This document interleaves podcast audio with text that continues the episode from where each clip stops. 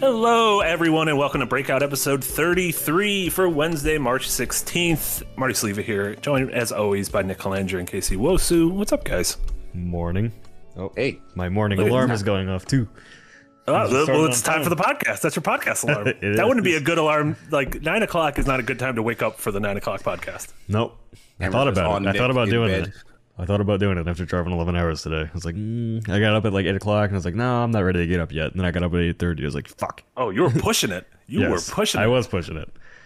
Uh, welcome, everyone. Welcome to Breakout. This is uh, the Escapist weekly conversation show about games and movies and TV and whatnot. Uh, we got a neat show for you today. Uh, we're going to talk about Ghostwire Tokyo, a game I've had a chance to play quite a bit of, and I feel like there's not enough conversation around. So we're going to talk about why is that and why you you you specifically should be excited. I don't know who the you there was. The collective you.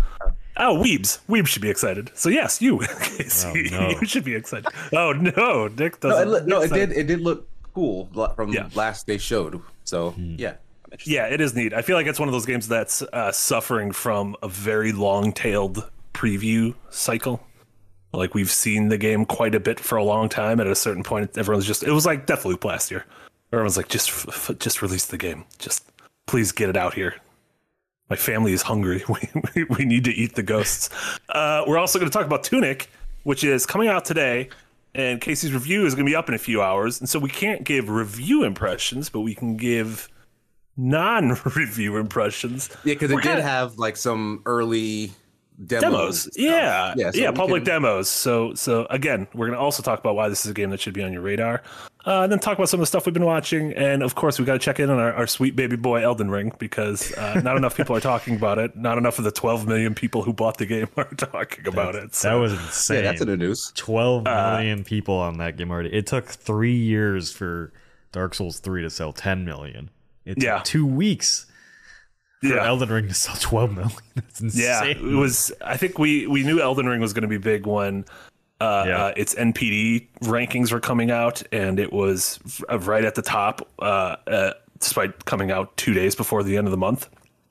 And then, yeah, hearing this 12 million copies in uh, three weeks, which is w- just insane. Like far and away the the the best selling FromSoft game, uh, the fastest selling. Like this is in like rarefied atmosphere. This is in like Call of Duty atmosphere. Um, and I They- think they Elden, didn't even have to keep the the title. Like they It's just called it something else, and it's still sold. Oh yeah, yeah. Maybe that maybe that made it better. Like calling it Dark Souls Four, maybe it would have been like, ugh, I don't know if I can jump into this thing. But you know, yeah, I don't know what. I'm I'm not 100 percent sure what it is. Like I I love Elden Ring, and I'm I it, I'm glad it sold this much and is getting this much attention, and will hopefully like I don't know, show people that you can take risks and do new things and and and sort of get outside your comfort zone and and make something cool. Um, but yeah, I don't know what it was about this like cocktail that ended up being so much more potent than uh, you know the games that came before it. I don't know if it was just word of mouth, marketing. I don't know. Like, the, were the commercials for the game? I don't, I don't watch TV, so I, yeah, There- it's, it's probably just the marketing for it, honestly. Like a new, you know, exciting open world action RPG. But I don't. I'm, I'm assuming a lot of people probably didn't know what they were getting into. I'm curious to see how the conversation shifts in a couple months once like all Yeah. the, the non-hardcore, you know, Dark Soulsy fans get around to playing it and see what they think. But I don't know. I've seen a lot of people, even in media on my feed, like this was their first Souls game and they're loving it. Uh-huh. So like my guess would have to be a lot of the early the early impressions like all of those 10 reviews like you don't see that very often like it's gonna Yeah. get even the most the most uh, anti per- person to pay attention when pretty much every outlet's giving a game a perfect score perfect yeah, yeah, yeah, um, yeah. I mean, maybe that's it. And and um, and yeah, I don't know how much like George R. R. Martin's name sort of carries sway in 2022. Um, but I'm sure that didn't hurt. Uh, even though as I play the game, I'm like, I can't. Like, I, I would love to know what George R. R. Martin came up with because nothing seems outside the wheelhouse of FromSoft at all. Um, in terms of Yeah, story, in terms of characters, in terms of lore. which means Miyazaki could have written Game of Thrones is what I'm getting from from this information Oh God. And uh, as I said about how I'm not a big fan of uh, uh, last thirds of most uh, Miyazaki games, I guess he would have also not stuck the landing of Game of Thrones. they should swap. Miyazaki should finish the Game of Thrones books. You wouldn't And understand then a George thing R. R. Martin going should on. do the them. next From Software title. George R. R. Martin should do Armored Core. Yeah, Oh God. sounds, that sounds perfect. Uh, Incest where do you, armored core. So where do you? I mean, they've said uh, Namco Armored Core was just like a, ro- a robot fucking the machine that made it. uh, Jesus, that was it's really early in the morning to be talking about that stuff. What's going on? It's nine o'clock. I mean, I haven't even had toast yet. Uh, also, uh, Nick Andrew, thank you so much for the uh, super chats. As um, you guys already know, but uh, to folks in the audience who might not know, uh, uh, we handle, we accept your super chats. We accept them. We- I guess we'll take your super chats. But no, all so much of the cool shit we do on the Escapist is funded by your donations and super chats and memberships, and they're greatly appreciated. And if you get those in now, uh, in the tail end of the show, we'll talk about it. So if you have thoughts, if you have goofs, if you have guffaws, if you have questions, we'll get to we'll get to all those at the end. But uh, Start yeah, thinking of the Namco next funding said, too, because we already finished the Metal Gear one. That one's funded, so that's doing it. yeah. So once, doing it. uh, yeah, once Casey and I wrap up uh, Dead Space Three, which will well, probably be a, a three, four more sessions. Um, I think we're about halfway through now. Um, so uh, then we'll yeah move on to Metal Gear Solid, and and uh, we've committed to Metal Gear Solid One. I imagine we'll probably go to two. We'll, we'll see how far we take it. We're gonna take it as far as as we're having a good time and the audience is having a good time. I really am. The idea of playing Metal Gear Solid Four on a stream is very funny to me though, because there are just very long stretches where that is not a video game. That is just a nice little movie. So yeah, we'll see. Um, yeah, Namco said though with that 12 million number that they are now like that that Elden Ring is a franchise that they are planning on expanding beyond video games. So what is- what do you, what do you guys think about that? Animated Netflix show. Huh. If it's animated, yeah, I'd be way into it. But I don't think Yeah. they're gonna The live action They will want that not. broad They, appeal. those wor- those creatures are so weird. There's no way they do live action for something. Like Yeah, that. I yeah I wouldn't even want the them. I- public, Nick.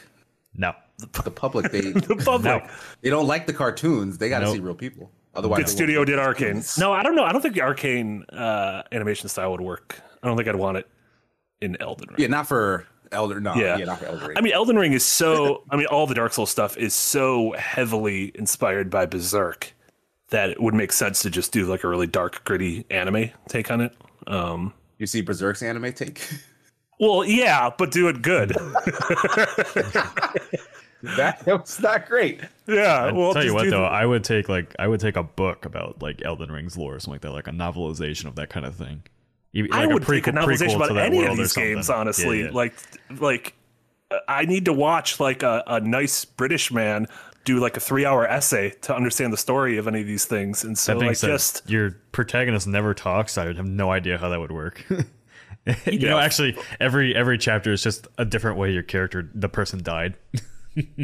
that'd be pretty funny. I'd Yeah. rather, like, I, I wouldn't want a story that follows like the player character, like the events. Yeah, it needs to follow the, that's the usually NPCs. where the story takes place. Mm-hmm. Yeah, exactly. Like yeah, it needs the to be a stuff that prequel story happened. That do something like that.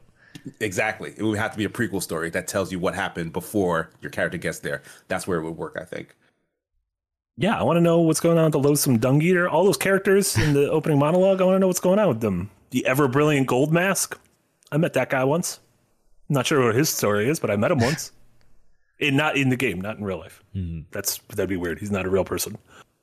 Not yet. Um, Is that the guy who I I saw just standing and and pointing at the tree? yeah, you probably saw him recently. You saw him in Yeah. outside the capital city. Yeah. There you go. Yeah, you ran was- into ever brilliant like, gold mask as well. I was like, what's going on with this guy? Yeah, that's literally where I saw him, and he just hasn't come up in the rest of my story, and I'm right before the final boss. So I'm like, unless this dude pops up in like the final boss chamber, I, I, I think I maybe missed the story or. Um, where where so Nick, you haven't where where are you um in the game? We'll do a weekly Uh, check in before we move on. Yeah, I, I haven't had a chance to play it in like five days now because I was on my road trip. So, uh, but I, I am stuck at Maliketh. I might have to go back and upgrade my uh, my mimic tear a little bit more, or my, my whatever it's called, my my mimic. So my my mimic is my problem is I'm I'm a sorcerer, Yeah, and sorcerers almost aren't good for the mimic tear. Um, so the mimic, do you, do you know about the mimic thing, uh, Casey? Yeah, I've, I've heard a lot of people are using it to to help them out quite a bit. I've not found it yet. Yeah, so I'm doing it the old way, where I just there you go swing swing weapons at it. if you gave me a thousand dollars, I couldn't tell you where I found it. It's just one of those. I, I I went to like a weird state one weekend where I played like 40 hours, and I just ended it with a bunch of stuff I liked, and I was like, oh, this is good. This this worked out well.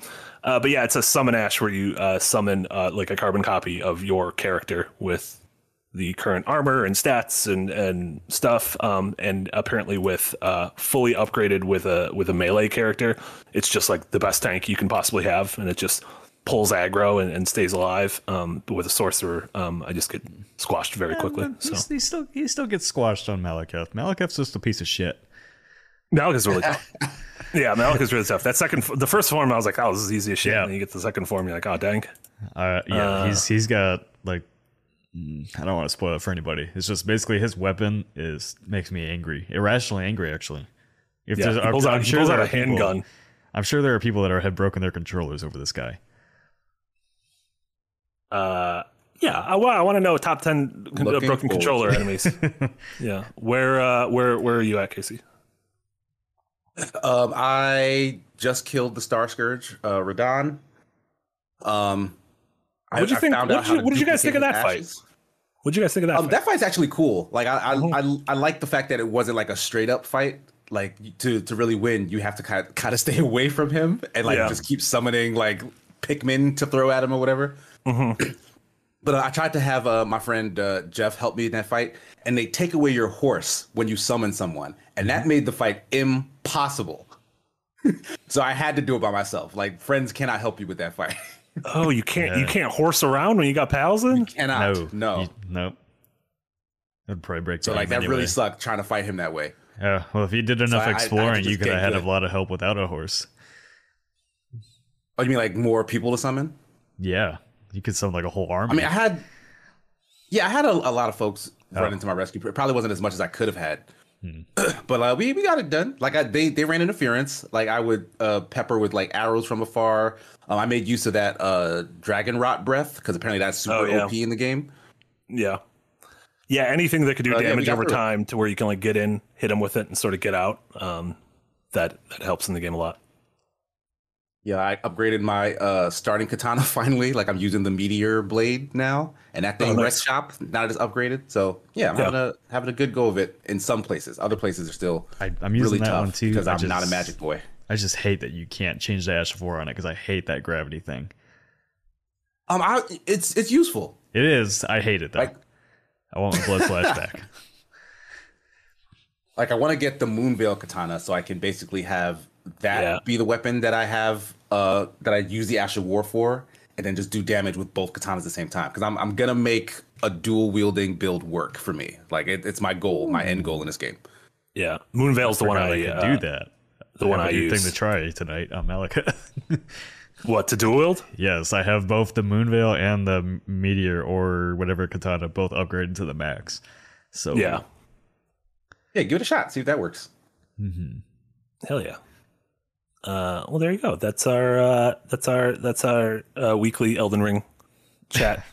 so we wanted to front load it so that it wasn't like peppered throughout the entire. Although we'll probably bring up Elden Ring throughout the entire show. So just uh, apologies on that. Um, but uh, yeah, we'll we'll tune in. Uh, I guess Nick, you're still doing your your. Are you still going to be streaming Editors Hour? Yeah. Yeah. There you go. So you can't you, you can't escape Elden Ring. No. It's uh, it's it's unavoidable. It's like Thanos. Um, what do you you guys been watching? Playing anything else before we, before we talk about Tunic? Do you guys uh, have anything else? Um, I finished season two of The Righteous Gemstones on HBO. Ooh, how is it? Like, it is just as hilariously stupid as the first season. Like, I don't know if anyone has really been watching this show, but it is so good. it's it's Danny McBride. Um, he has uh, John Goodman playing uh, his father, who's like a a, a, preacher of a mega church. Um, Adam Devine is in it as well, um, and it's it's like just a bunch of really spoiled, really immature uh, preachers. and their father is like you know kind of like this big honcho in like the the mega church world and like they get into such crazy scenarios because they make so much money there are like entities outside of their family who are trying to kind of get a piece of that pie Um, and it's the the scenarios are just wildly, wildly ridiculous, and all the characters are ridiculous. Uh, but at the end, they they still somehow make you care about that core family winning, even though like they're all like really like terrible and like idiotic. Yeah, people. yeah. So like I don't know, it's really funny. Like I'm really enjoying it. I saw some of. The, I I haven't watched it. I saw some of the clips of season two though with uh, Eric Andre. Yes, Eric Andre's in the uh, second season. He's good in it. Yeah, I'm, uh, For some I'm a big- reason, they're from all over the the country, but they all have like weird Southern preacher accents. fine. Yeah, totally works. No notes. Yeah, that Like, totally even Eric checks out. Andre. Yeah, exactly. Uh, Nick, what have you you been watching? Some of that Vikings, some of them yeah, Valhallas. yeah. I wrapped up uh, Vikings Valhalla, which is the new Viking show on Netflix that came from the uh, the history one. That was really really good. Vikings over on Mm-hmm. history. Uh, It was. It's so weird to me that the History Channel does like fictional shows. Yeah, like, growing have- up, the History Channel used to be like, here's 17 hours of World War II documentaries. Yeah, Vikings is like the only history one that I could really get into because like they have one on the Crusades as well with like Mark Hamill's in it. Uh, but like the Hear that opening, George Lucas, Mark Hamill. Yeah, but the opening season is like so rough that I've had a hard time sticking with it. Uh, so I'll try to go back to it eventually because it's on Netflix too. But uh, yeah, so Vikings Valhalla kind of continues the story from Vikings, but you don't really need to watch Vikings to know what's going on here. It just kind of has like some character references and all that. Um, but it's I don't know. It's okay. Like you know, these these shows always take some time when you have like these big casts of characters, and they, you know, sometimes they work together, sometimes they don't. And I'm like, I'm not really feeling the chemistry that I felt in the first Viking show so far. But I mean, it ends on like a really cool note with uh, Leif Erikson. It's kind of following his his story. Uh, if you've ever heard about him in Viking Legends. But uh, Is it a? Is it in like an entirely new set of characters? Does it yeah, connect yeah, to the yeah. original Yeah, it's an entirely Okay. new set of characters set like I think a hundred years after the original show, and it's essentially about like the Vikings. You know, uh, what it's called Valhalla, but it seems like it's heading towards like Ragnarok in a way, where you know, like England. Is it like mythological? Yeah, like There- are they there- there are- fancy with it. No, it's not fantasy at all. It's it's very grounded. Um, but there are like fantasy elements into it where like you, they they see visions and their faith and all that kind of stuff. Um, it's it's a really good show. I like I said, the only the only problem right now is the characters because like all the set pieces and everything are, have been great. Um, the pacing was really weird in this season though because like I think on history seasons were like thirty like twenty episodes sometimes Too many episodes. it it worked for them and this one was only like seven or eight episodes and it just it was like you know they're getting prepared for a war and then you start the next episode and they're like in the middle of the war it's like what like where, where's all the build up Yeah, to everything that happened? That's a there big difference, though. yeah Yeah. um, so it's like netflix netflix has kind of has a problem where like they try to make epics and like you kind of need some more time to draw those things out unless you are just really good with like game of thrones pacing where you give yourself you know over an hour sometimes for episodes that you need it Mm-hmm. so yeah, yeah, we'll see. I mean, it's already renewed for season two and three, so I'm glad Oh, to nice. see more of it to come back. But uh, the other Yeah. the other Viking show, not Viking, well, yeah, it is Vikings, but uh, the Last Kingdom just aired its last season too, so I'm gonna get started on that next. Damn, you got you got dual Viking shows. Yep, and I've been watching Raised by Wolves season two, which that show is weird as fuck, but I love it.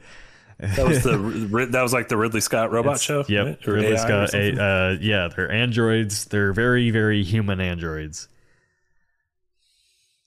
So it's. Is, is it is it I'm not even gonna try to. Ex- yes, it's a good show. I'm just not gonna even try to explain. Yeah, I Go like look season it up. one quite a bit, but yeah, it is it's super weird. Yeah, season two. Season two is a bit more on the normal side, but not by much.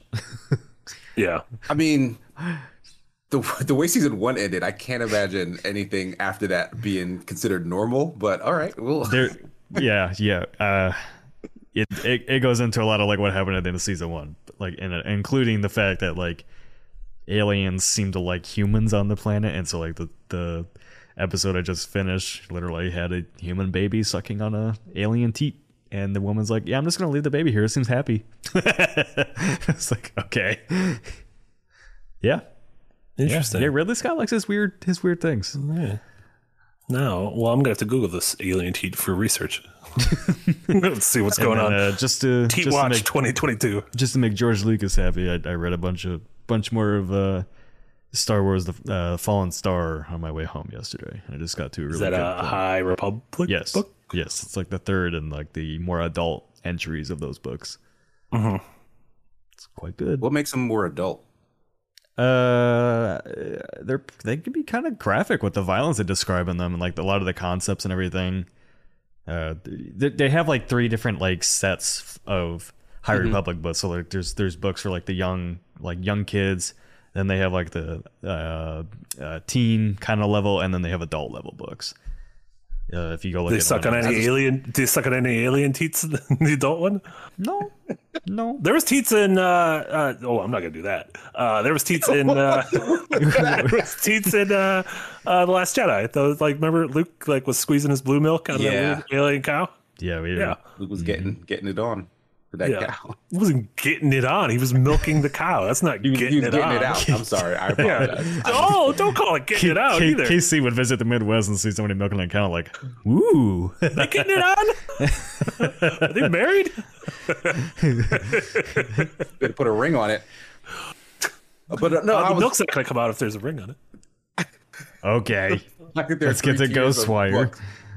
No, the fact that there are three tiers of book, I'm just curious. Like, as a Oh. Star Wars fan, would you have to read all the different ones to get the full picture? Yeah, or like, yeah, so skipped, that's- like the kitty ones.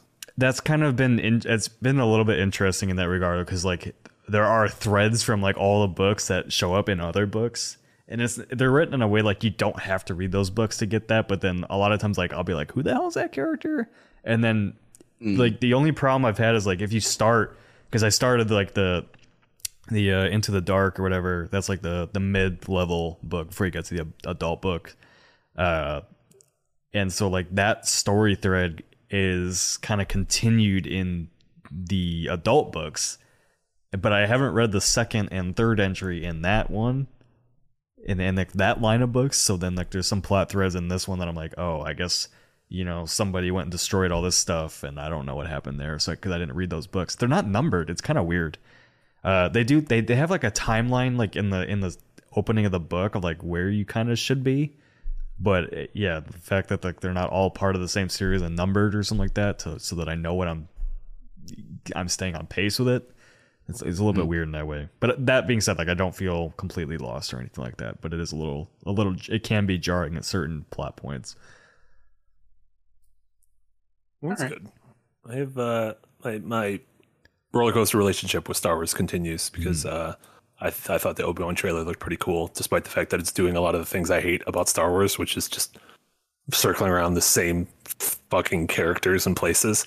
Yeah. But the stuff that doesn't do that seems really cool, and I like Ewan McGregor, and I like Duel of the Fates. So I yeah, I rewatched that Obi Wan trailer more times than I'm to admit, and I you know what.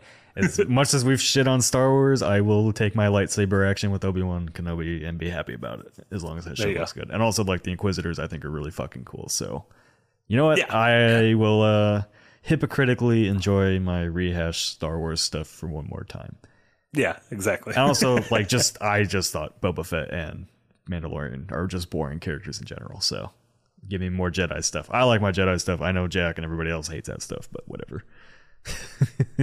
Well, J- Jedi are the coolest. They're the coolest characters in the Star Wars universe. Like, Yes. let's be honest.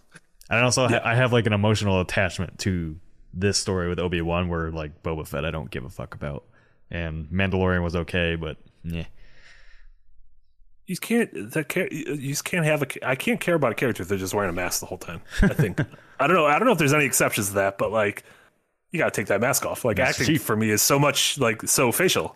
yep. Also, Pedro Pascal is just a, a gorgeous man. Let me see those baby blues.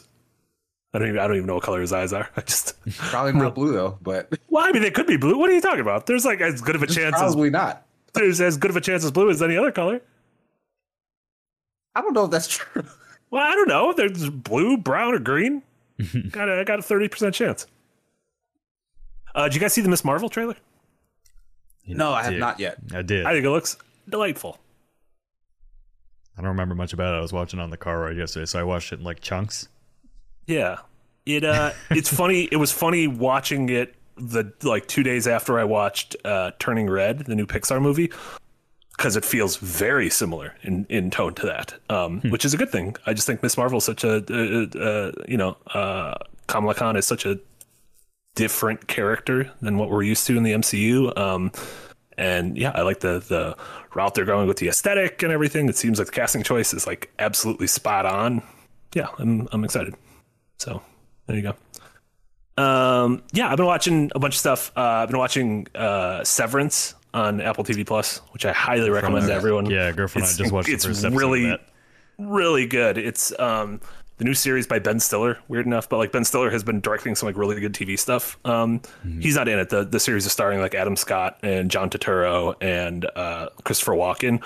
Um, but it kind of has like an Eternal Sunshine e vibe to it, where uh, there's a uh, procedure to where you can uh, sever your consciousness between your work self and your out of work self. So this guy works for a company where as soon as he crosses the threshold into his building, he his existence flips into work mode and as soon as he crosses the threshold out of it, he goes into public mode and like the two have no memory of the other one. So it's Wow. kind of like the idea that your work life is almost a prisoner, like that consciousness will never leave that building is like is like a prisoner of the job and then so then like the the hardships you're having in real life don't bleed over into your work um really good though yeah i'm really uh really digging it it's it's i think five or six episodes in right now but um highly recommended apple tv plus just uh it's like slowly slowly amassing like a, a really incredible lineup of stuff that uh yeah i recommend people if you haven't uh subscribed yet it's even worth subscribing to just for a little bit to like you know blow through a couple things like ted lasso and, and mythic quest and um stuff like that so yeah and then uh, i watched Foundation. Foundation. Yeah, exactly, exactly. Uh, and then I watched all of uh, Demon Slayer season two. Got all caught up. Great. Oh, oh, so all that is finished. Demon Yeah, Slayer, like, yeah. done with its. Yeah, okay. yeah. It's all it's all finished. The um the Entertainment District arc is relatively short. I think it's only like eleven episodes. Um, but like Okay. season two is almost like the Mugen Train episodes and that, so it's like close to twenty episodes or whatever. Uh, but yeah, great. Just still like, in my opinion, top tier anime fighting. Um, like the Sweet. the pretty much like the last five episodes of it are are just like my favorite fight scene maybe ever in an anime. Just like their their pacing and their their sense of power scaling and sense of like where everyone is geographically in this big fight is um like second to none in my opinion. So good stuff. No notes. Anime, anime colon. It's good. Uh, the story is still. I still think the story in Demon Slayer is kind of dumb. Um, not dumb, but just like I mean, it's pretty straightforward. Like, it- Yeah, it's does like it- not does it get like more complicated. not yet. I don't know. They're just demon slaying, which is fine. It's like literally Yeah, the I mean, name. I don't know what. right. Like, I think maybe it's weird watching it alongside the final season of Attack on Titan, which is like so heavily steeped in like political intrigue and mystery Yeah, yeah. and character motivations and stuff. And like most of the people in in uh, Demon Slayer just sort of wear their uh, wear their personalities on their sleeves. So that's true. Yeah, they're a little less three dimensional in that way, but yeah, like they get the job done. Like they're Yeah. likable nonetheless. Yeah, exactly, exactly. So, um, yeah, pretty good, pretty good time for TV. Also, stuff like, like I mentioned, Attack on Titan. Uh, I started Winning Time, the new uh, HBO show about the Lakers in the '80s, which is excellent. Yeah, that looks, yeah, that looks really cool. Yeah, yeah, the style is really good. The show looks real good. yeah, it's John C. Reilly uh, uh, is Jerry Buss, and it's uh, yeah produced by Adam McKay. I think written partly written by Adam McKay. So yeah, good stuff. I, I highly recommend that. I'm I'm I'm digging it so far. Uh, before we get on to Ghostwire, you want to talk a little bit about Tunic? Uh, who- who- we this is not a review of Tunic. This is not a review that of Tunic. disclaimer on the bottom of the screen. Yeah. This 12 p.m. not a today, review you'll of see a Tunic. review of Tunic. Casey's review of Tunic will be live in a few hours, and you can watch Casey's review of Tunic then. But if we were to like play some Tunic, probably have some impressions. What, what Casey? What do you think about Tunic? Um, like the the main thing about Tunic is it it gives off a first impression that is very likable. Like it's it's it feels familiar, but like with like a fresh coat of paint, or maybe maybe not even a fresh coat of paint, because the, what's that um the kind of dull looking remake that they did for Legend of Zelda? What, what was that? Uh, Link's Link's, Awakening? Awakening. Yeah. Yeah. Right. Like where he looked kind of like toyish. Like that's the sense I get from this game from Tunic because uh, the just the aesthetic is like so soft and and colorful, right? Um, Um, and they, they do like really cool things that just really throw you back. Like uh, like we mentioned earlier, there's this whole uh, manual mechanic. Like you find pages of like a an instruction booklet, and the instruction booklet basically lives outside of the game world. Like it has like illustrations and like text and information that refers to you know like how to control the game, how to uh, do certain techniques, how to use certain abilities or whatever. Um, and like the the background, like the the screen actually turns into like a really hazy like CRT as it like fades in the background when the book comes up. So like they're they're really trying to tell like, oh, you're out of the game now, and you're looking at the instruction booklet. But um, the way it's, the way it's used is like really interesting because you don't find it in like you don't find page one, then two, and three and four. Like you find different pages, but those pages are kind of related to what you need to do in that moment. So like the game is very uh very secretive. It has tons of like hidden things and stuff for you to discover. And the instruction booklet will help you it'll point help point you in the right direction, but only part of the way. Like you you have to kind of figure out the rest from the clues that the instruction booklet gives you. So like it's a, a really cool dynamic how you go back into the game and out of the game to like try and study what you need to get back into the game and solve stuff. Yeah, and it plays um it, it plays I would say almost similarly, maybe like a slower paced version of Death's Door to where it pulls I think equal parts from like the top down Zelda games and then equal parts from sort of the recursive nature of the Soulsborne games. Um, so it, it feels like Zelda in that you have the you know your your three item slots and you can fill it with your sword or uh, bombs or different like magic rods and stuff. Uh, but then there's you know a stamina meter and there's sort of uh, uh, uh, you know you collect your currency by by killing things and if you die you gotta get back to your ghost to be able to get some of that currency back. Um, they, they borrow some of that that Dark Souls uh, language. Yeah, this. yeah. I do like too. It's uh, the game can get uh, pretty tough. Uh, it has some very like tough as nails bosses. Um, in the options menu, there is uh, you can just flick on and off uh, stamina, so then you can have unlimited stamina, or you can just flick on and off invincibility. Uh, I was having trouble at boss, and I was like, you know what? I don't, I'm I'm 35 years old. I don't have time for this, and so I just flicked on invincibility. Ooh. Listen, Good. listen. If I could have done that, if I could have done that in Elden Ring when I was fighting the fucking flame giant for like three hours, I would have gladly done that. I would have been like, "Get out of here, fire giant!" Like, I, I paid sixty dollars for you. If I don't want to fight you, I'm not going to fight you. yeah, so it's great. Yeah. Uh, but yeah, it's uh, Tunic is out uh, later today. It's probably gonna go live in a few hours on uh, PC and the Xbox family of consoles. Um, I threw a link to the game in the chat. Uh, this is a game that's been previewed and showcased for years, years, years, years, years, years. Mostly like there's solo? other names on it, but it's yeah mostly like a solo endeavor. Yeah. So like that's super impressive to to see what this guy stuck into that game because the thing like the the House Tunic starts is not how it ends. Like it does do some very interesting things. So I'm excited for other people to like play it and start going down that rabbit hole. But like saying anything more is pretty much just a spoiler. So Yeah. how big of a game is it? Uh, I want to say I, I was, I got to credits at about 15 hours, but there's a lot of stuff still left after that. Yeah.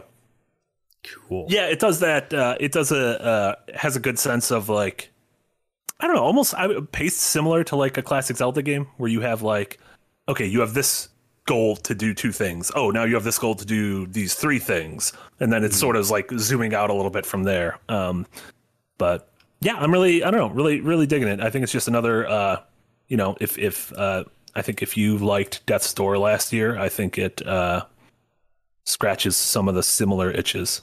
Also, really good goof, Andrew Hickenbottom. Yeah, I see that too. We'll read we'll read the goof at the end of the show, but I just want you to know that was like a a, a pre a pre good goof. yeah, like it, it, it is remarkably similar in a lot of ways to Death's Door, but at the same time very different. Like they are, they're, like they're doing very different things. Yeah. Uh, I, I hope folks don't think like, like they don't judge it harshly because it's not Death's Door. Like Death's Door um, is a, a much tighter experience in terms Mm-hmm. of like combat and stuff. Like Tunic is focused elsewhere. Like it's not Yeah. on like the mechanics so much as it is on like the exploration and the, Mm-hmm. the discovery. Yeah, uh, yeah, absolutely. Um, Tunic also, uh, you know, gorgeous art style. Um, a solid soundtrack. I, I've only like heard a couple song or a couple tunes off of it, but I really like them. Um, I don't know if it's up to the to the standard of Death's Door, which is like Yeah, I'm probably not going to be playing it like I've been playing Death's Door, but it is it is Yeah. like I do like Tunic soundtrack. It's very chill. yeah, Like you could definitely like sit down and like just like vibe to the Tunic yeah, yeah, Death's Door will like make you feel like you need to you need to like conduct an orchestra. Or some shit. Yeah, yeah. Uh, so yeah, check out uh, in a few hours. Uh, uh, Casey's 3MR on Tunic will be up, so watch that. And then uh, it's it's going to be a part of the. Uh, it's funny because we were talking about Xbox last week about how they need to do more streams, and and we were saying how they should just do an indie one. And then lo and behold, they announced uh, today at noon they're doing an ID at Xbox stream where they're Don't showcasing get, a don't get too excited games. about that because I saw on their thing it's gonna be longer because of the interviews and everything again. Uh, I'm not going to get too excited, but one, uh, the the developer of uh, Her Story and uh, Telling Lies has a new game coming out, and he has been um, teasing this event. So if I see more of that game, I'm going to be excited. But yeah, I, I, I'm not going in expecting like the excitement of like a direct or like an E3 conference, but um, I don't know if, if they set a road marker for a couple cool indie games. I'm I'm I'm down for that. Yeah. Uh, yeah, and then uh, okay, look at that. Thirty-five minutes in, now we can talk about the thing that's in the thumbnail. so, uh, I've been playing. angry comments. Uh, no, I think everyone, most people have been fine. They understand the flow of No, this. the comments after the stream. oh, yeah, that's fine. Well, whatever. We're we're done streaming, so And they can't have the luxury of actually fast forwarding. So like, Yeah, what are they exactly. complaining about? That's true.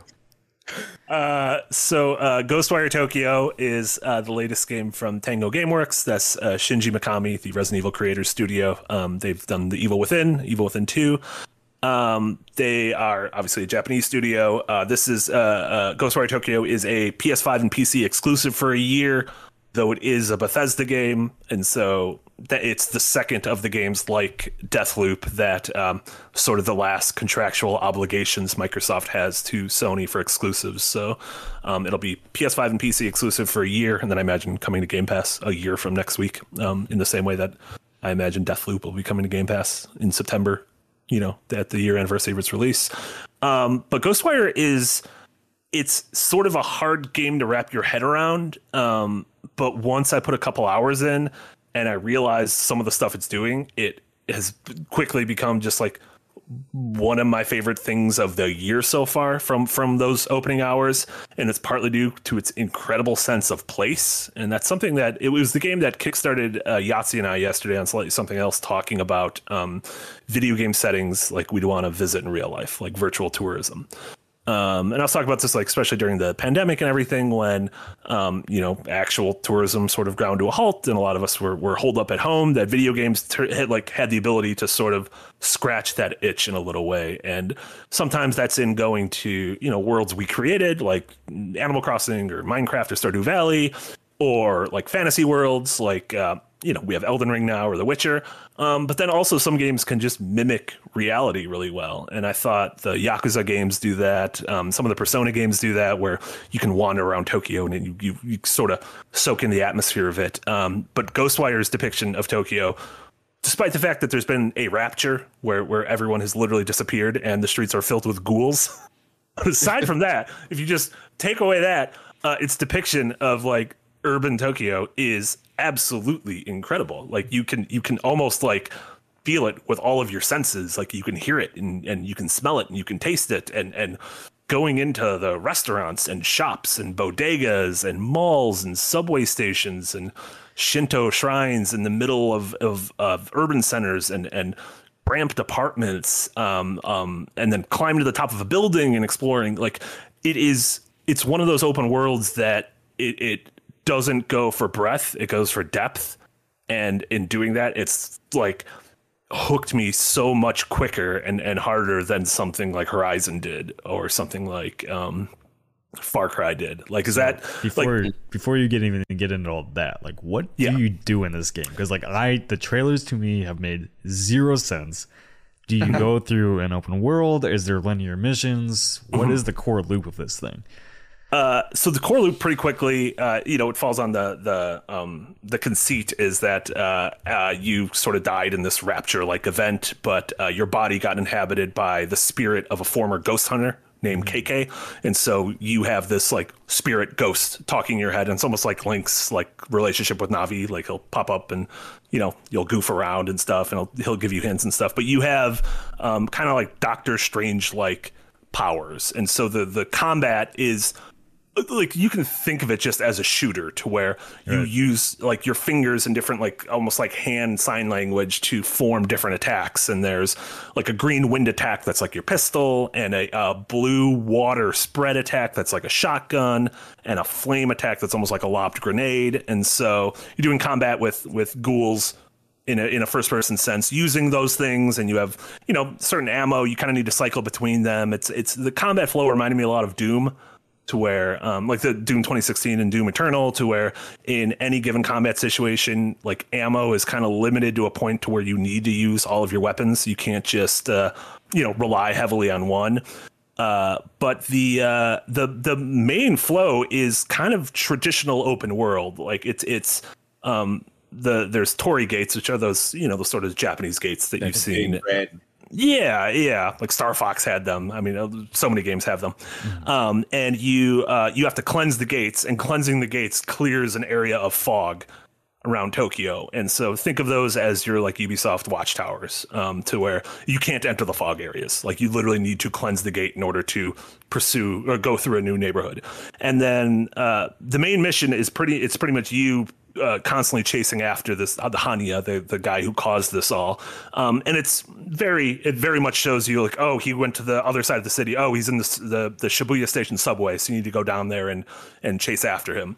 Uh, but the world is is littered with uh, side quests and and sort of more kind of traditional open world stuff to where uh, you know there's optional gates to cleanse. There's um, sort of like uh, spirits that that have business left in the world before they can pass on to the other side. So you do these little side quests. Mm-hmm. Um, and the side quests are, it doesn't feel like busy work. Like the side quests are well written and interesting enough to where I keep wanting to do them.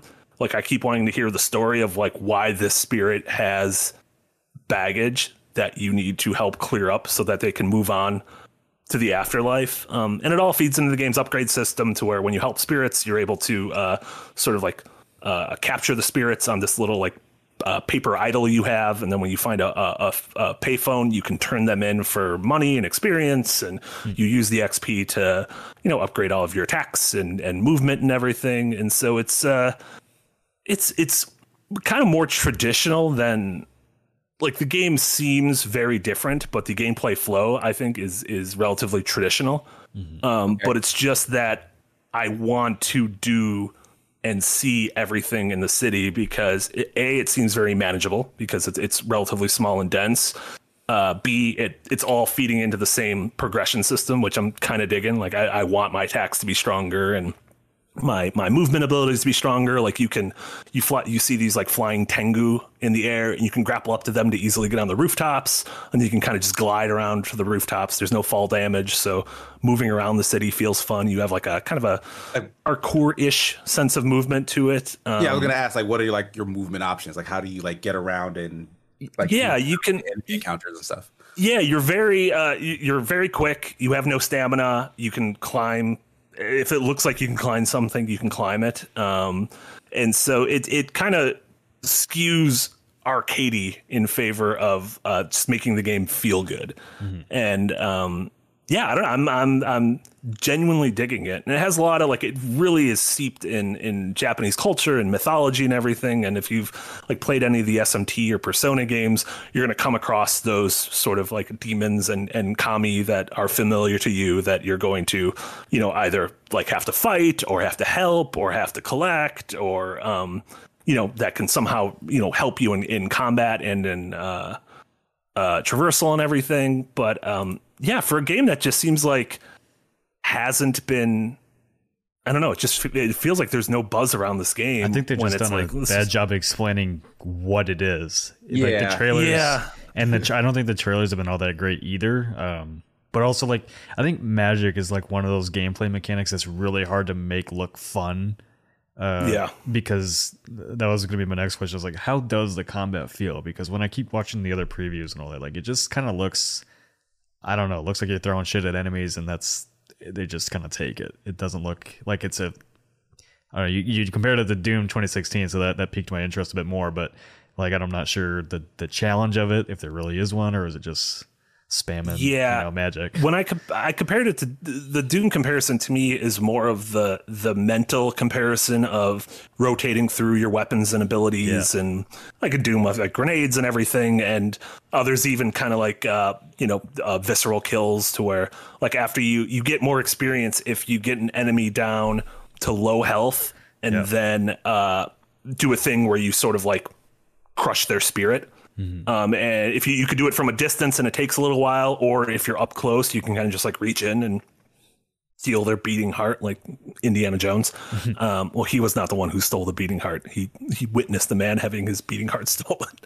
Um, and so yeah, it feels a bit like that to where like there's a risk reward of oh, do I go in so I can get the visceral kill so I can get more out of it. Um, that being said, like the the combat doesn't feel nearly as good as Doom. And granted, I think very few games the the combat feels as good as Doom. Yeah. Um, uh, but I, I needed it was weird. It was one of those games like playing on PS5 with a PS5 controller.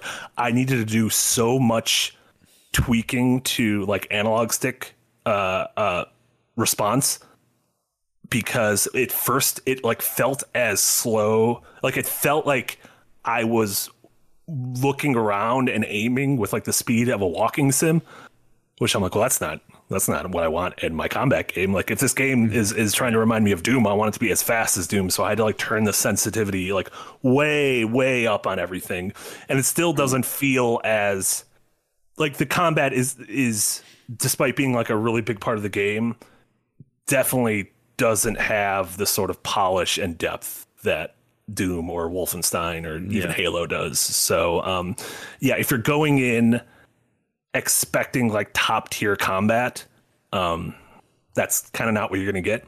But if you can get over the very passable combat, um, the game's sense of place, its style, its its just feeling of being in Tokyo is is kind of overwhelmingly good.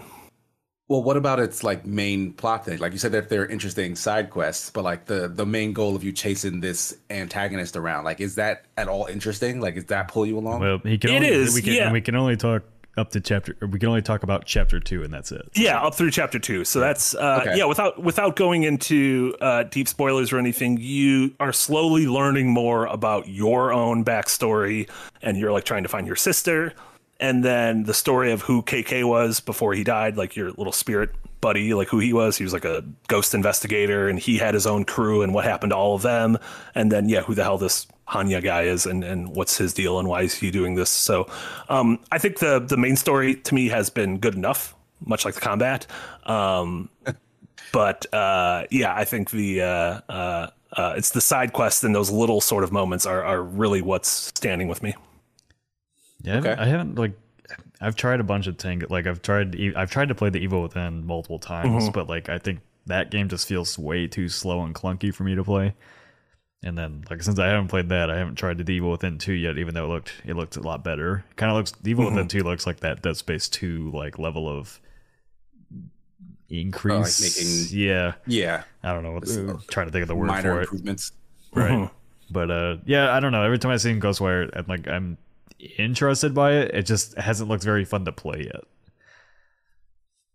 Um, I'm I, I'm having a lot of fun playing it. Um, and and it's- it's one of those rare games where I'm uh, doing almost everything on the map. Like anytime new side quests open up, I go there to do them. Or if new torii gates open up, even if it's in the opposite direction of the main goal, I'm like, well, I'm gonna go there because uh, it's gonna help upgrade my character, but also I want to see what neighborhood I unlock next. And like the the um, authenticity of it is is like kind of unrivaled in any game I've seen before. Um, yeah, I've been fortunate enough to be able to go to Tokyo a couple times for work, and uh, it's it's just how it captures the feel of the city is is yeah that would be the main reason i would probably wonderful. play it just to see Yeah. you know that rendition of tokyo in a game because it, it Yeah, the visuals yeah. do look incredible of the city and everything so yeah. And game looks great. It is uh, next gen only. It's only PS5. Um, much like Deathloop, it's not. Uh, yeah, right. Deathloop wasn't PS4. It was only PS5.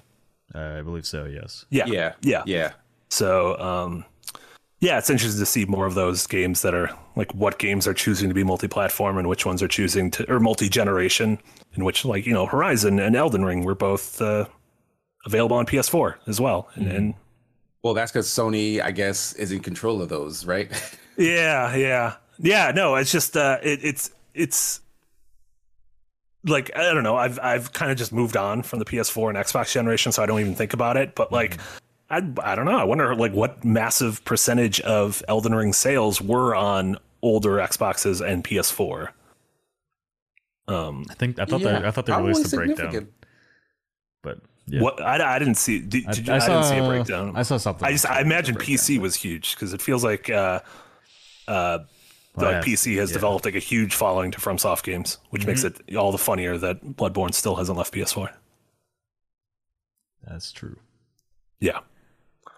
Um, Like, weirdly enough, there's there's a lot of releases that still aren't technically for the PS5 and Series X slash S. Like they're for Xbox One and PS4, but because there's that crossover, like they just run on the newer consoles mhm. and they, they just don't bother to actually update anything. yeah, I want to say um uh, Sha- Shadow Warrior 3 was like that. to, uh, it was available on older consoles, but didn't. Well, like I think that's the version that they released, but it just runs on the current ones. Mm, Like it's not like Gotcha, optimized gotcha. for like PS5 or yeah, yeah, yeah. I think there's like a decent amount of indie games that are like that. Like I think Tunic might be that. I think Tunic's like an Xbox One game that you can play on probably. Yeah. Series X. And I mean, that's part of the thing of like, I don't know, like at least with with Xbox, it's uh easy enough to where it shouldn't you shouldn't almost shouldn't even notice um Mhm. if you uh you know if you're playing an, an Xbox One game on Series X, especially like an indie like that. So um but yeah, I'm I'm digging. it. I'm curious to see what uh, more people think. I know Yahtzee's working on his uh, ZP, and he said that's his ZP for next week. So um, that'll be a, a, rare time where he's able to have the ZP go up. I think before the game is even out, like Yeah, after the embargo. The game is weird though because it comes out.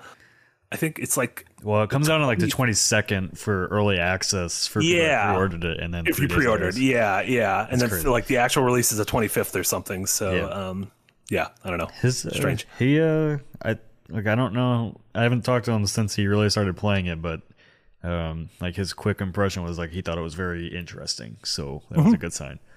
Yeah, yeah, he was uh, he was digging it. So um, yeah, we'll have. Uh, I'm I'm sure more on that next week. I'm sure we'll do. I mean, he'll obviously do post ZPs and streams, and and we'll have more impressions as more of us have a chance to play it, and I have a chance to go deeper. So I just think it's one of those. Um, I think it's a game. It's again a, a single player game, not riddled with micro micro micro transactions. that guy, that guy, That that damn, damn Michael. transaction. you want to talk about a game with Michael transactions? That fucking Chocobo racing game, fifty dollars, riddled with Michael transactions. wow. I can't Yeah, believe Michael got to our Chocobos. Square Square Enix better figure something out because goddamn, they are they are publishing some turds lately. Uh, what are you talking about? Babylon's Fall? Avengers, Babylon's Fall. Yeah, Square Enix is. And then they're talking trash to like their their actual darlings, like Guardians of the Galaxy. They're like, oh, it didn't do good enough. yeah. Well, so, well uh, at least it's good. this game, I, I feel like this is reminding Ghostwire Tokyo is reminding me of Guardians of the Galaxy, not in like any tangible way, but in a way that like it feels like the kind of game that so often we're like they should make more of these games. Why don't they make enough of these games? And then the game's gonna completely undersell. Um, I, I think it's gonna. So- I've, just just from the trailers alone, I feel like it's gonna be a very divisive game in reviews too. Yeah, yeah, I think so. Which is sometimes the most interesting ones, like Yep. games that are getting like sevens and and or sixes and eights and fives and nines. Like I'm just naming a bunch of numbers now. That's not doesn't really mean anything, but I, I don't know. It's a it's a PS5 exclusive. Like there aren't that many of those. that, Yeah. you know the the people who have been able to get their hands on them can get to. Yeah. And on top of that, it's full of weeb shit. So Yeah. you know those those those Sony fans are gonna jump right on that. They don't, They do. what's in it. It's Japan. Sony Sony fans absolutely love weeb shit. Um, yes. yeah, so I like I, I uh, with that angle, I'm hoping uh, I'm hoping it it it is able to find an audience because I think it definitely deserves. Yeah, I think it. it'll sell. Yeah, I think it'll sell. Did Nick, do you got a Ghostwire in your room, Nick? What's going on? No, my, Max is out there barking. You got a con- you got a commie in your room? Not a con, not, not like a my door. communist, a K A M I, a ghost. Oh, could be both. oh my god, the ghost of a communist. Very scary. uh, yeah, but that's uh, that's it. Ghostwire comes out next week. Uh, check out a lot more coverage of it uh, coming up, and yeah, I'm uh, I'm I'm looking forward to it. I think it's I, I, I hope I think it's a game our audience uh, in particular, our our weeby audience will probably enjoy. Yeah, I want. our I audience just try it. like I'm a our audience likes different, like very different things. So, I mean, like different, like not the standard bog fare Ubisoft open world, like yeah, games that do norm, something not different. Yeah. Different. Yeah. Uh, too bad uh, Elden Ring's now normcore, so Yeah. El- Elden Ring is already like one of those games on social media that I just don't want to talk about anymore because anytime you do, you get the annoying assholes in there now. It's just like The Last of Us Part 2. It's just like The Last Jedi. It's like anytime you mention those things, you get some asshole in your feed. yeah. I'm also I'm now Big. It's anything, now- yeah, anything, anything that's uber popular anymore just brings out the most annoying people. It's and it's the annoying people on both sides. It's annoying people who are hating it because it's the big thing, Yep. and the annoying people who are like, "This is the only game that matters ever, and I will die on this hill, and Yep. I am Elden Ring now, and I have a tattoo of the Oh. loathsome dung dung eater, and this is it." and then and then it also brought out like the kind of people that are like experts on everything where the entire conversation over the weekend was the ui ux of versus assassin's creed versus elden ring and i'm like Mm-hmm. none of you uh, know a damn thing about user interface or user experience shut the fuck up More like a lo- more like a loser interface, like a loser experience. Ah, high five. Oh High my five. Yeah, gosh, like- rushed him, crushed him, crushed him, crushed him. Guys, a- if you if you rewind, you can high five with us at that same point. So that's like cool and interactive thing. what a what a bunch of goofs though suddenly Yeah. all these people are experts on user interface and user design like man you guys should start applying to those jobs if you know so much Uh, I heard uh, the initiative's hiring. If you That's guys true. need, uh, That's true. The initiative if you process. guys want Perfect Dark's UI. Oh boy. And- and, uh, Apparently, just like Crystal Dynamics is now the lead developer on that game. yeah.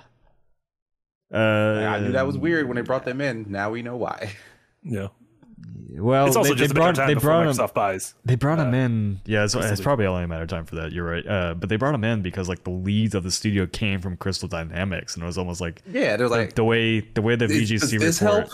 Well, the way the these guys. the way the VGC report was written was basically that uh, the the people that working on initiative didn't want a top down structure, and the guys leading it did, and then they brought in Crystal Dynamics because they knew how to work in that structure. So I don't know. I don't. You know, like the internet's gonna do their thing and like make a big fuss about you know the initiative and stuff like that, but. Uh, What's the what's the alternative to a top-down structure? they were Like, the describing it as like level a, employees make the decisions. Yeah, that's what they were describing it as. Very, very collaborative, and I feel like any developer I've talked to Oh. that's been in AAA knows that just doesn't work that way. That's why like Ken Levine was But getting all that Nick, heat. it was quadruple A. There was one more. Yeah, A that's in true. it was quadruple so- A, so we don't know what we're talking about. Quadruple a is just Yeah, they probably budget. expected something completely different. It's just budget. like, look, we're gonna do things differently here. yeah, like yeah, like anybody leading a quadruple A studio with that big of a budget is going to let everybody make a decision. You know the fourth A stands for ah shit? Everyone's leaving the company. ah shit, we don't got anyone to make this game.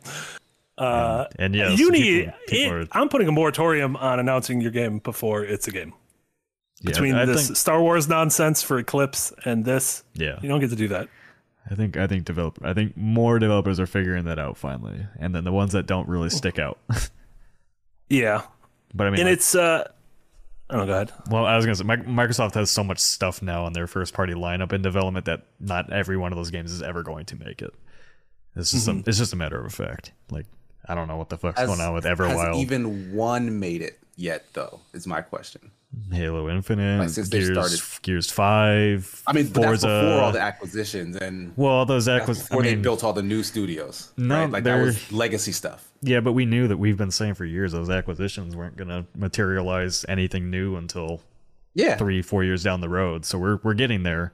I think twenty end of twenty twenty two, start of twenty twenty three is when we're, you're gonna start that seeing that stuff come to fruition. Yeah, I mean, it is weird because if it weren't for those contracts, Deathloop and uh, Yeah, Ghostwire Deathloop Tokyo Ghostwire would have been been- Xbox Yeah, would've been exclusives, Xbox exclusive, first party yeah. games. Yeah, so um, yeah, it's strange. It doesn't. uh, It is so weird.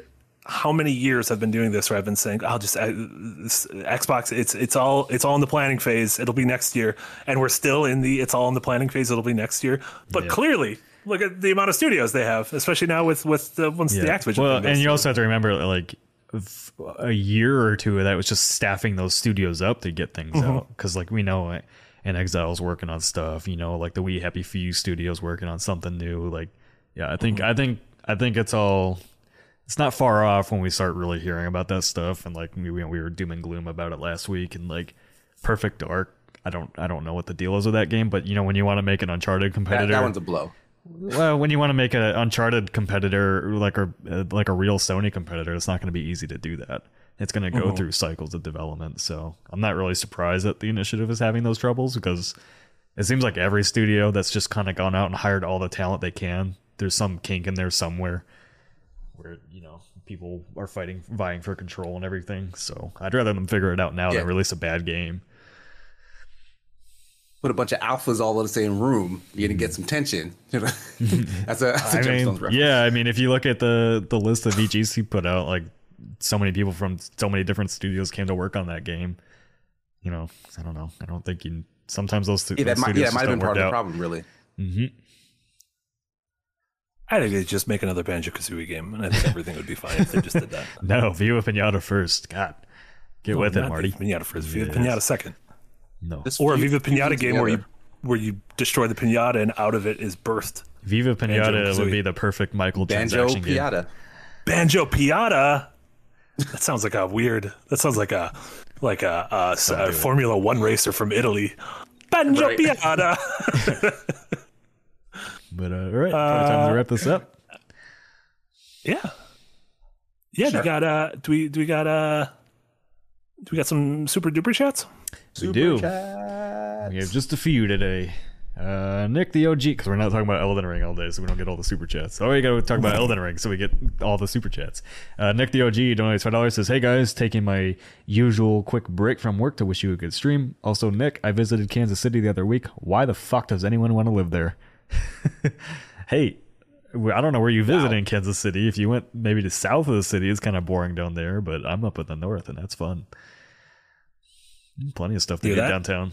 Nor- North side raves barbecue. No, but uh, I found my new favorite. Royals? I found my new favorite sandwich rest- restaurant last week. Uh, called Was Long. it Mu- it's, Melios? Very exciting. it's called Longboards. You saw me talk. You, the sa- you saw me talk about it in the editors hour or in the editors chat. I saw you post this picture of it. I did. It's like Yeah, for anybody it that's curious, it's like a it's like a Hawaii like Hawaiian like Pacific restaurant where uh, it's it's almost like a burrito, but it, they grill it like a panini. And so like one of the the sandwich I just keep going back to get, it's got uh, pulled pork in it, it's got turkey, it's got garlic potato salad in it, uh, hard boiled egg, and then like this Parmesan sauce, and it's fucking good.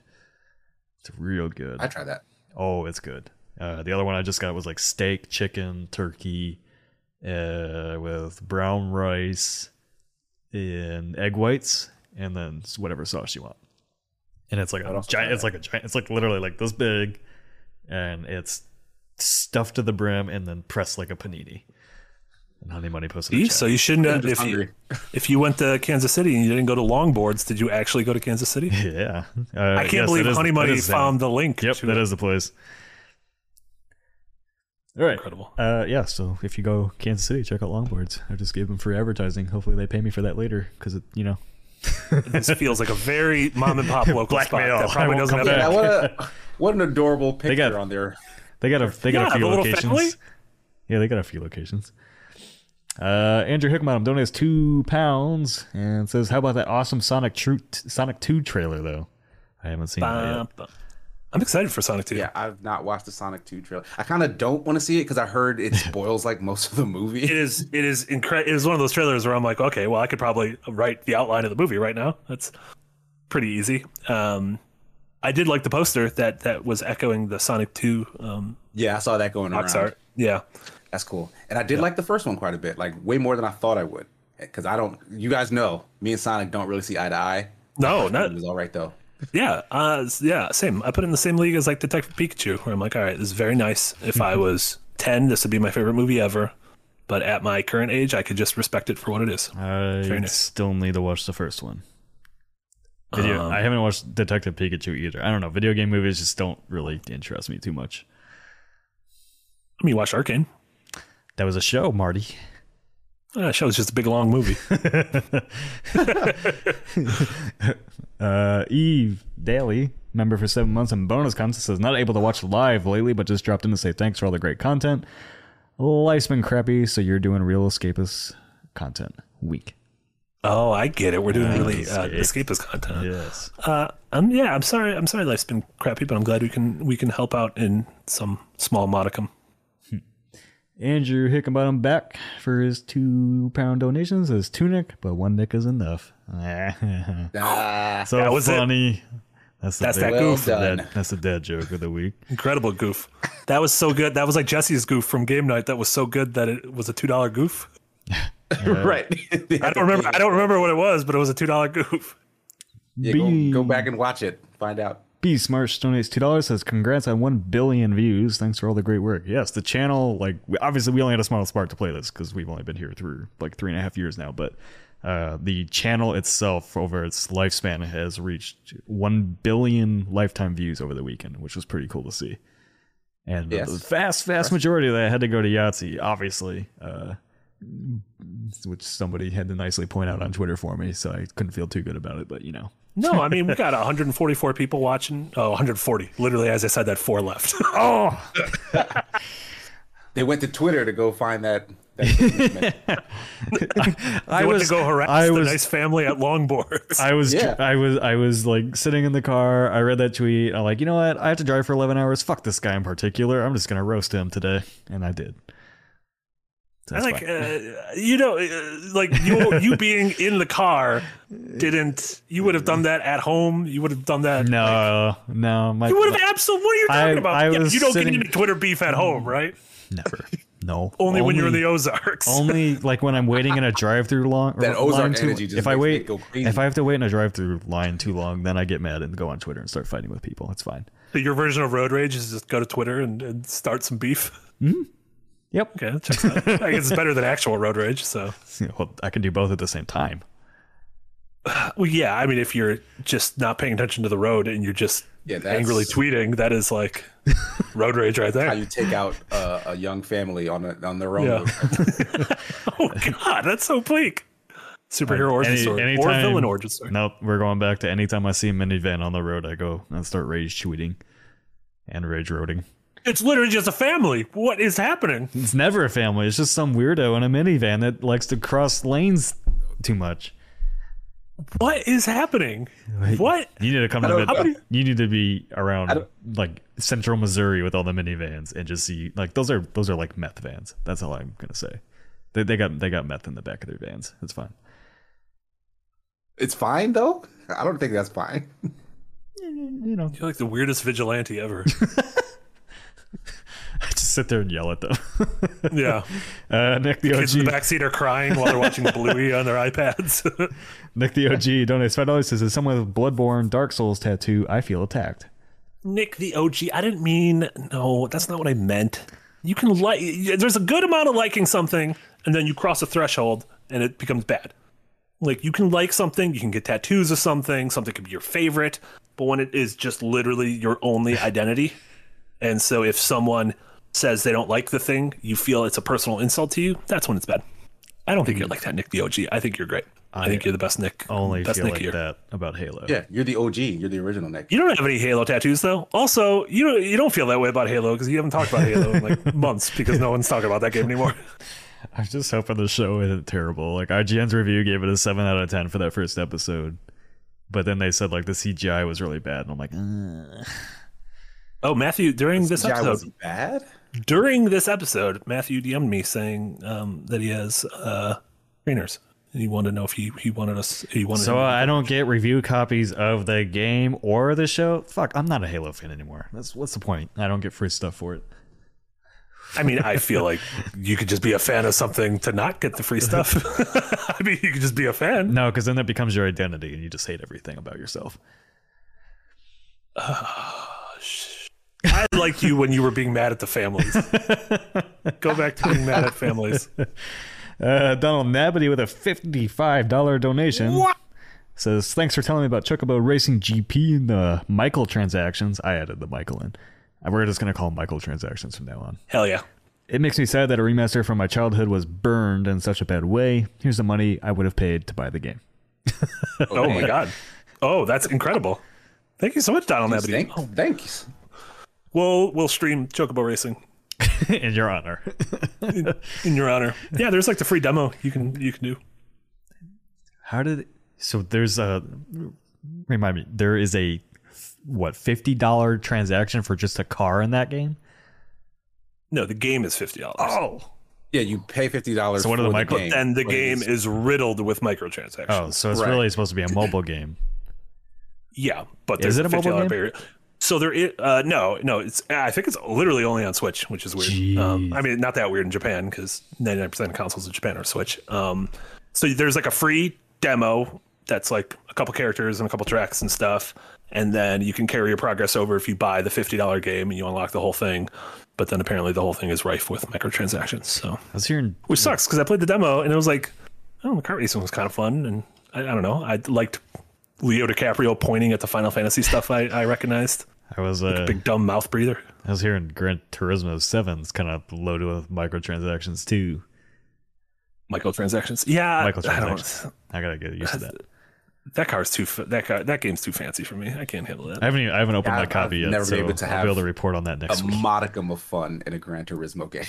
I, Yeah. Okay, honestly, Like so it has never felt fun to play those games to me. if you if you are not a member, you or if you only watch our stuff on YouTube, you are not a member. You need to become a member right now for Yahtzee's Babylon's fall review today because it is the funniest one he has done in a while. I was laughing through the entire thing. He roasts that game to the point like my computer screen was on fire. Oh no. I love it. Maybe you guys shouldn't shouldn't do this. You want your monitor to burn down. It's, it's worth it. uh, all right, Yeah. and uh, I think assuming this is the last super chat, you have the longest name ever. I'm going to try to figure this out. Story Tiller because Teller was taken 02. It sounded like you were like a, a Midwest housewife trying to solve a Wheel of Fortune puzzle. yes. Uh, donates five pounds. Says Nick's car horn. Nick's car horn goes tweet. Yeah, probably. That'd be funny if you had a bunch of angry drafts, and then every time you points uh, out. my your horn, they were sent out. And the last, oh, one more came in from Tommy Salty for PLN 10. Says, great haircut, Marty. Looking great. Somebody Thanks, pointed Tommy. out the only time you see my hair is when I get a haircut and I don't wear the hat for the, like the one day and then it goes back on. It's crazy how long your, your hair like goes down to like the the small of your back. I yeah, it's tied you, up. bu- in you a, bunch it all up in your It's hat. tied up in a knot up here. Yeah. Yeah. Yeah, you look like a King of Fighters character. I think there's a King of Fighters character who has a hat. Doesn't Terry Bogard have a hat and long hair? Yeah, he has a long ponytail. Yeah, you're like Terry. You're like the Terry Bogard of the Escapist. All right. Well, that's the last Yeah. super chat. Also, Honey Money, you can't ask what game night is. It's Wednesday. Yeah. We don't know that till like Friday morning. What? Friday night, actually, we don't know usually. Hey, that's better. It used to be Saturday. But but I think it might be time to Sure, it do. did used to be Saturday. I think it might be time to do For Honor this weekend. All right, because the crossplay Yeah. uh, is in effect now, right? Yes, that uh, new season, and we've been talking about it for a while, and I just want to whip your ass again. Not you, Casey. I- I don't Marty. remember things going I just want to. exactly I just want to whip Marty a lot. Oh no, I'm s- I'm sick that day. I have diarrhea. I have Diarrhea. I got, I got Saturday night diarrhea. It's already it's already cooking. plant, plant diarrhea.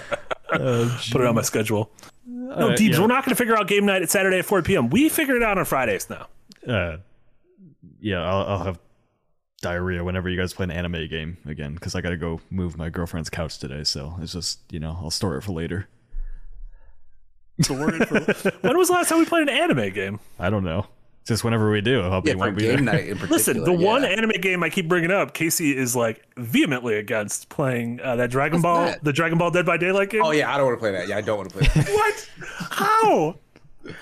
it's Dead by Daylight. I don't But- like that whole genre. With Yajirobe. don't know why I weirdly pronounced enough, his name doesn't that. change my mind. I like that that that chubby dude. Pharaoh, welcome to bonus content. Yeah, they took my advice. Good on you. Fair- Welcome. Oh yeah, that might have been just because you said the Babylon's Fall thing. That's I'm crazy. sure it should be. It's a good. Re- it's a funny as fuck review. Well, All right, uh, let's wrap this up. yeah. What uh what do you got going on? Casey, we already mentioned the Tunic review going up in uh, a few hours. Yeah. Um, I did a preview for a thing. I have no idea when that's supposed to come out. Oh yeah, we'll find don't know uh, if that's this uh, week or next week. all right. What'd you so, do? You'll What'd you hear, do all, you'll hear, he'll- you'll hear uh, George Lucas is gonna be happy about this one. You will hear all about Lego Star Wars Skywalker Saga next week on Breakout. We got Why a- did I have to got a go to that hands-on boring presentation? Why did I have to go to the presentation? Just got to play the game. Because I wanted you to suffer. Also, they sent. okay, this yeah. Let me complain about this before we go off. I'm not actually complaining. I am excited about the game. Anything else, Casey? Are you done? oh, anything else? Uh, explosive no, diarrhea just follow me stored for later? Gears Nine. no, I'm immune to diarrhea. Oh, okay. So That see. can't be true. Maybe you got But, uh, clean yeah. living. Maybe you got clean living. You're not eating big old longboard potato salad sandwiches. hey, that's healthy. It has. It doesn't hurt me like Chipotle does. what have- is I have healthy you know about what, a I- potato salad sandwich? I'm supportive. I'm supportive of eating anything other than Chipotle. So I, Yeah. I'm okay with Nick making a change in his life. yeah. Honey, when he says gonna I'm be a happier constipated all the time, yeah, pretty much. Uh, That's probably that's probably why I'm tweeting less. Is because I am not constantly on the toilet from Chipotle. So That's when you get your quality tweeting done. Yeah, Mhm. sitting on your throne. yeah, quality, quality. Uh, okay. As far as I guess Casey's done. As far as I've got stuff coming I'm up, I'll be back on Thursday with Jack for today we play. No idea what he's playing. It'll probably be some weird indie game as usual. Uh, Friday, Amy and I will be back for Gears of War three. Uh, after our miscommunication last week, so we'll be back to. I think we'll get pretty close to finishing it, if not if not finish it. Uh, and then Saturday is game night, and it sounds like we might do For Honor. And yes, there is Pose might B be able to do today on Babylon's Fall. I think I'm just gonna throw JM8 on there. I don't know if he's in the chat, but I just want somebody else to have to suffer and not be me or Marty. so I can't do it. I don't. I can't. I'm not allowed to. I'm legally not allowed to stream with Yahtzee two days in a row. right, and you'll have to be there next week Yeah. Oh yeah, for Ghostwire. for Tokyo Yeah, Boy. there you go. Yeah. Yeah, perfect. Uh, then uh, yeah, Casey and I'll be back tomorrow at uh, 3 p.m. Central, streaming more Dead Space 3 co-op. Uh, I think we're crossing the halfway point, so um, that's been a lot of fun. We'll have more of that. Uh, speaking of JM8, you should check out his Anatomy of Elden Ring Part One, uh, which is currently it's available on YouTube for everyone. Uh, it's really good. It's it's um, you know it's it's tough to turn those videos around on a new game, but it's um, yeah definitely worth worth watching. His uh, his take on it is is incredibly interesting. So good stuff. Um, and then oh, you can follow me on Twitch Ooh, at we have a Nick Twitch now. Which is my Twitter. No, so that's I don't I, I, I got to like learn how to crawl before I can learn how to walk. So I got to learn how to stream. Um, I, I did uh, I did a, a, a test stream. I think I figured out how to stream because I want to be able to figure out how to stream on my personal channel so I could start streaming from stuff from the Escapist, so that I could play all the shitty Weeb and old Nintendo games and old RPGs that Nick won't let me play with anyone else. So I'll just be doing it myself. uh, yeah, so follow me there. I'm gonna start streaming probably some shit off my Switch. Yeah. Okay, Nice. sounds good. Cool. Uh, awesome. Once again, thank you everyone uh, in chat for for hanging out, for spoofing and goofing with us. Thank you to everyone who donated and became a member. It's it's greatly appreciated. And everyone who reads and watches our stuff. Um, it is it's great. You're all wonderful. Uh, so for Casey and Nick, uh, this was Marty for Breakout episode 33. Uh, thank you all so much, and we'll see you later this afternoon for the post ZP of Babylon's Fall. Oh, and don't forget if you are bonus content or a credit member, we will do our State of Escapist update this Sunday at 1 p.m. Central, uh, live on YouTube, with updates on a bunch of new content and things we are doing. See you then. Oh. Bye. Bye. Bye. I'm going to longboards. I want my garlic mashed potato salad. No, it's not mashed potatoes, it's just potato salad.